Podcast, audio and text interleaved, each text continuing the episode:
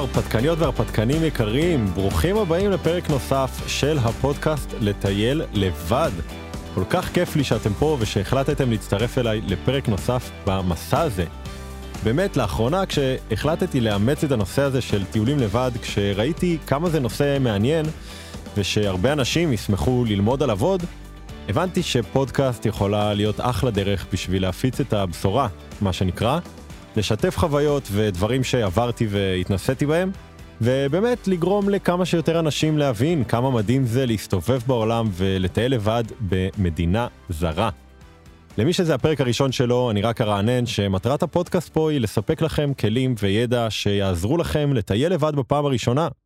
ועבור מי שכבר יצא לו לטייל לבד, התוכן בפודקאסט יעזור לו לטייל בצורה הרפתקנית יותר, מיוחדת יותר, ובצורה שיותר תתאים לו ולרצונות שלו. מי שלא מכיר אותי בכמה מילים אז אני אוהד יש לי uh, עסק שנקרא אוהד ונצ'רס ותחת העסק הזה אני מעביר הרצאות על הגשמת חלומות. יש לי בלוג שבו אני מייצר תוכן על uh, תרבויות ומקומות מהארץ ומהעולם ואני גם עוזר לאנשים באמצעות תהליך ליווי אישי שלי כדי לצאת למסע הראשון שלהם בחו"ל. ואנחנו פה כבר בפרק השלישי וכמו שהבטחתי בסוף הפרק הראשון אנחנו ננסה להקיף את עולם טיולי הסולו מה שנקרא, שמקביל לטייל לבד, מכל הזוויות והפינות שלו. והיום אני רוצה שנצלול לתוך תחום שבאופן אישי הוא אולי הדבר האהוב עליי בטיולים, ואין ספק שהוא זה שנתן למסעותיי השונים ברחבי העולם גוון מעניין ואופי מיוחד. והנושא הזה הוא מקומיים. האנשים המקומיים והתרבות שלהם במקום בו אנחנו מטיילים. אז יאללה בואו נתחיל. כשאנחנו מטיילים לבד בחו"ל, אנחנו יכולים לפגוש כמה סוגים של אנשים. קודם כל אנחנו יכולים לפגוש ישראלים נוספים, שזה בוא נגיד הכי פשוט לפגוש ולתקשר איתם. במידה ואנחנו מתארחים או מבלים במקום שידוע לטיילים ישראלים אחרים. הקבוצה השנייה שאנחנו יכולים לפגוש היא תיירים ממדינות אחרות, שגם אותם קל למצוא במקומות של אה, טיילים, אבל כדי לתקשר איתם נצטרך טיפ טיפה לצאת מאזור הנוחות ולדבר בשפה זרה. לרוב אנגלית, כן? והאנשים המקומיים הם אומנם קבוצה שקצת יותר קשה למצוא אותה ולתקשר איתה, במיוחד אם אנחנו במדינה שלא דוברת אנגלית, אך עם זאת, איך שאני רואה את זה, זאת הקבוצה הכי מיוחדת, שיכולה להוסיף לנו הכי הרבה לטיול. לפתוח לנו דלתות ואפילו לצרף אותנו להרפתקאות שבוא נגיד לא ציפינו לחוות. לצערי, וזו גם אחת הסיבות שבגללה אני עושה את הפודקאסט הזה ומקדיש לנושא הזה פרק, רוב הישראלים ואפילו כל הטיילים שיש בעולם, לא כל כך חשוב להם להגיע לממשק עם המקומיים וליצור איתם קשרים. ואני חושב שבאיזשהו מקום זה חבל. ברור שכל אחד מרכיב לעצמו את הטיול לפי איך שבא לו, אבל לדעתי זו פשוט דלת ששווה מאוד להיכנס בה. לתת צ'אנס לעולם הזה, שנקרא מקומיים בטיול, ולראות כמה כיפי ושונה העולם הזה מכל חוויה אחרת שאנחנו יכולים לקבל מהטיול. אני רוצה שתדמיינו שנייה תייר אמריקאי שמגיע לישראל לטיול של כמה שבועות, והוא רוצה כמה שיותר לטעום ממנה, אה, ובעצם ממה שיש לישראל כמדינה להציע לו. אם הוא ישאל בהוסטל, או במלון שבו הוא ישן, מה יש לעשות פה, או אפילו יתייעץ עם איזה גוף תיירותי, הוא כנראה יקבל את אותן הצעות בנאליות של לך לים המלח לצוף, תוך כדי שאתה קורא עיתון, מכירים את התמונה הזאת? תעלה למצדה בזריחה, צא בתל אביב לכולי עלמא ולך למגדל השעון ביפו ותאכל שם גם אה, באבו חסן. עכשיו כל הדברים האלו הם באמת אחלה של דברים, אבל דמיינו אם היינו מצמידים את אותו בחור אליכם לשבוע, ואפילו הייתם לוקחים כמה ימי חופש כדי לטייל איתו, להכיר לו חברים שלכם ולהראות לו את המקומות שאתם הכי אוהבים. נכון היה לו טיול שונה לגמרי? אני בטוח שכן. דרך אגב, זו מחשבה שמדי פעם עוברת לי בראש, והיא גם יכולה להיות אחלה תרגיל בשבילנו. אם מגיע לבקר אתכם חבר מחו"ל לשבוע שלא היה בחיים בארץ, לאן אתם תיקחו אותו? חומוס עם החבר'ה, אפי אאואר בבר האהוב עליכם, למעיין עם הנוף הכי יפה שאתם מכירים. בקיצור, המסקנה העיקרית פה היא שבן אדם שגר בסביבה שבה אנחנו מטיילים, הוא לדעתי הדמות שהכי כדאי להיצמד אליה ולנסות לטייל איתה. כי הוא פשוט חי במקום הזה ותואם אותו במקסימום. הוא מכיר אותו הכי טוב, הוא יודע איפה יותר שווה ואיפה פחות, ובכללי, אותו מקומי שהסכים לארח אותנו או לטייל איתנו, והחברים שלו גם, כן, זה לא פחות חשוב, הם ההזדמנות שלנו להכיר את התרבות המקומית ואת כל ההוויה שם. לדעתי, הסיבה העיקרית שבגללה אנחנו מטיילים היא לא רק להכיר את העולם, אלא גם להכיר את עצמנו ולקבל פרספקטיבה נוספת על החיים. הרי כל החיים גדלנו במקום אחד וזה מה שאנחנו מכירים, ובלי שנכחנו במקום אחר, קשה לנו לעשות השוואות ולהכיר צורות חיים נוספות. ולכן כשאנחנו מטיילים עם מקומיים שגרים בסביבת הטיול שלנו, אנחנו מקבלים את ההזדמנות הזאתי, שלדעתי היא ההזדמנות הכי טובה בעולם, לראות איך חיים במקום אחר, וגם לקבל פרספקטיבה נוספת על החיים שלנו, ובאמצעות כל אלה, לחזור לארץ ולחזור לחיים שלנו שעצרנו אותם כשטסנו לטיול, עם הסתכלות חכמה ושלמה יותר על החיים שלנו כאן בבית. אחד הסיפורים שאני בחיים לא אשכח זה כשטיילתי ב-2019, טיילתי בחבל הקפקז, והטיול שלי כלל את המדינות ארמניה וגיאורגיה שנמצאות סמוכות אחת לשנייה. על גיאורגיה שמעתי מלא לפני זה ועל ארמניה בכלל לא, והאמת שזה בדיוק מה שסקרן אותי. חיפשתי ב Couchsurfing, שאני כבר אדבר לעומק על הפלטפורמה המדהימה הזו באחד הפרקים בהמשך, מארח מארח בעיר שבה אני אמור לנחות, שנקראת ירוון, היא עיר הבירה של מדינת ארמניה. אני מאמין שרובכם לא שמעתם עליה, בכל מקרה, מקום מגניב. חיפשתי שם מישהו שיארח אותי בימים הראשונים שלי, תמיד זה ככה הרגל שלי בטיולים, כדי שיעזור לי להבין מי נגד מי במדינה הזו, וכמובן לתת לי קצת טיפים אה, לקראת המשך הטיול שלי בארמניה. מצאתי בחור סופר נחמד שקוראים לו זקר, מלשון זקרי, שאמר לי שאני בכיף יכול להגיע ולישון אצלו בדירה כמה ימים, ושיהיה לו זמן אחרי העבודה, נסתובב והוא יראה לי את המקומות האהובים עליו. אז באמת, כך קרה, נחתי בארמניה, הגעתי לזקר הביתה, ומהר מאוד גיליתי בחור סופר ידידותי וממש ככה מסביר פנים ונחמד, אפילו טיפונת ביישן.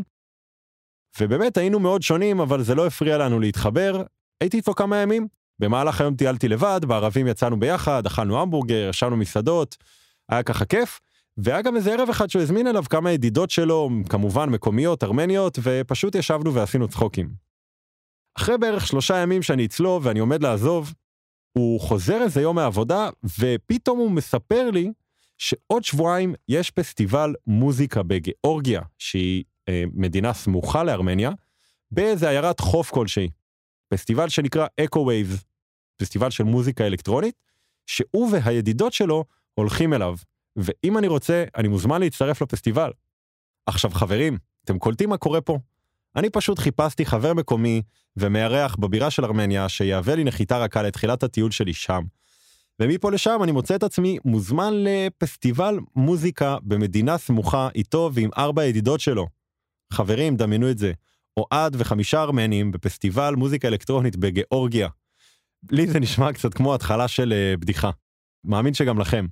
בכל מקרה, כמובן שבאותה שנייה קניתי כרטיס לפסטיבל יחד איתם, המשכתי לטייל לי ולהכיר את המדינות הקסומות האלה, שדרך אגב, מי שאוהב יעדים לא מתוירים, אני ממש ממש ממליץ לו על ארמניה, יש שם אנשים מדהימים, טבע, אחלה יין, ולא פוגשים הרבה תיירים, אז זה בכלל כיף.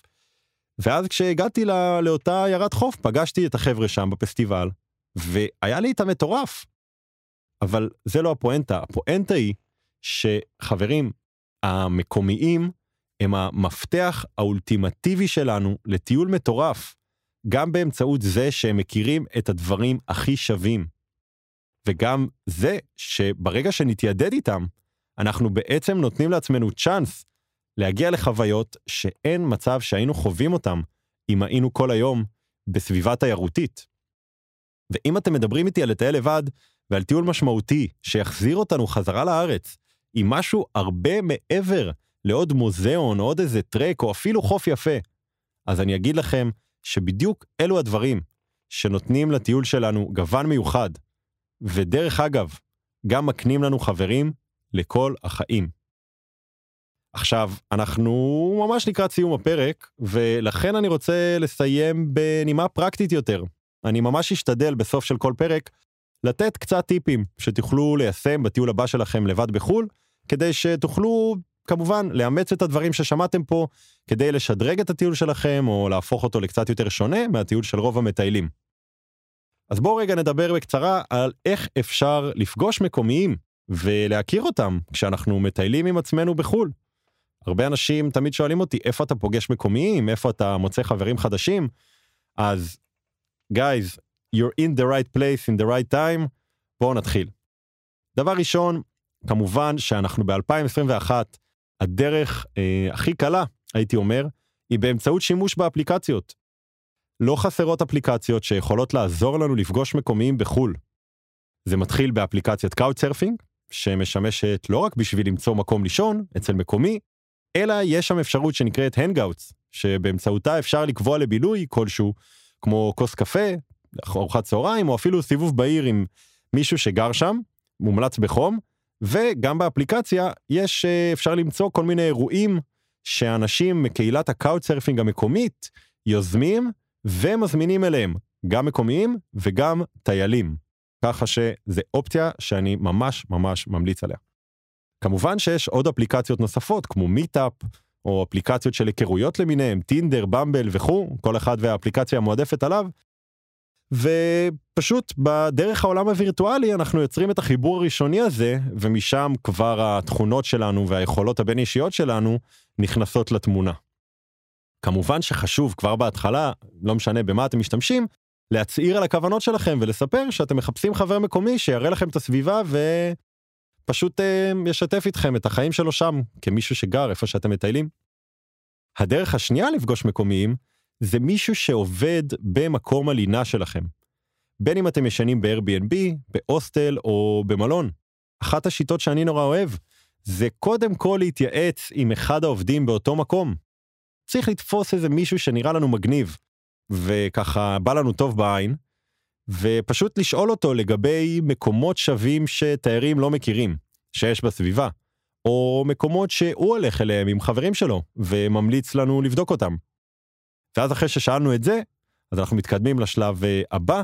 אם אנחנו מרגישים שהווייבים של אותו בחור אה, שעובד במקום הלינה שלנו הם וייבים טובים, אני אפילו הייתי שואל אותו, או מציע לו, ללכת לאותו מקום שהוא המליץ לי עליו ביחד.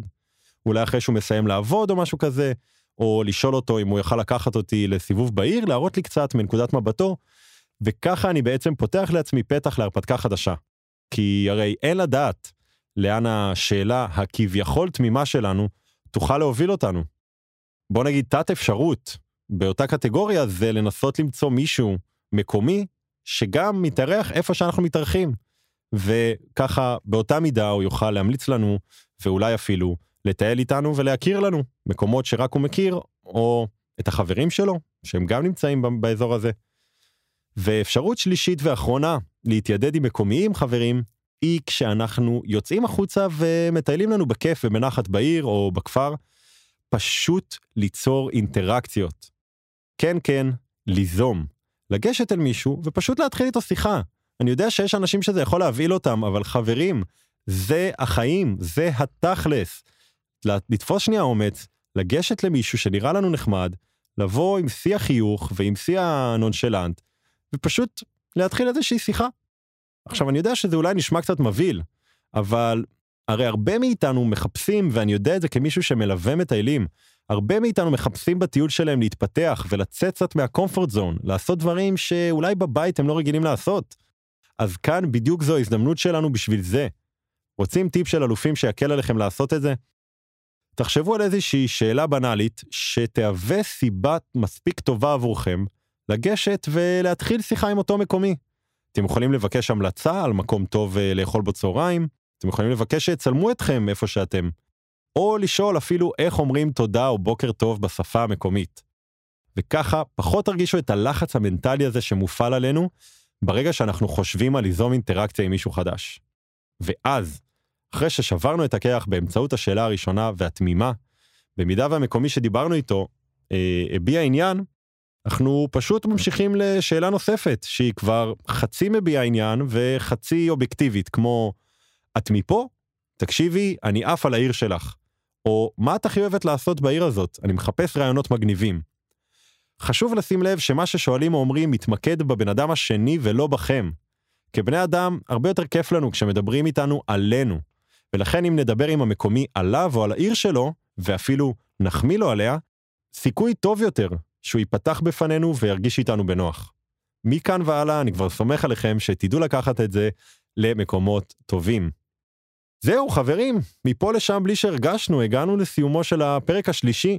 אני חייב לשתף איתכם שכשאני יושב לכתוב את הפרקים האלו, עוברות בי קצת צמרמורות בגוף, כי אני נזכר בסיטואציות האלה בחו"ל, שכל כך כיפיות וכל כך מיוחדות, ופשוט בא לי לעלות על מטוס ולהמריא למסע שאינו נגמר.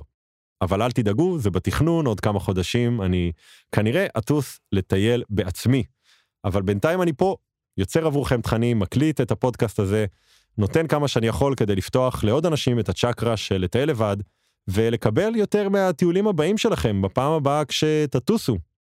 וכמובן, אם בא לכם לטייל לבד, ומשום מה קשה לכם לעשות את הצעד הראשון, יותר ממוזמנים ומוזמנות למצוא אותי ברשתות החברתיות תחת השם אוהד ונצ'רס במילה אחת, ובאנגלית זה O-H-A-D-V-E-N-T-U-R-S. לשלוח לי הודעה, ואני אספר לכם איך באמצעות תהליך הליווי שלי, יכול לעזור לכם לצאת למסע חייכם ולקבל טיול שבחיים לא תשכחו. זה הכל להפעם חברים, תודה שהאזנתם, ונתראה בפרק הבא.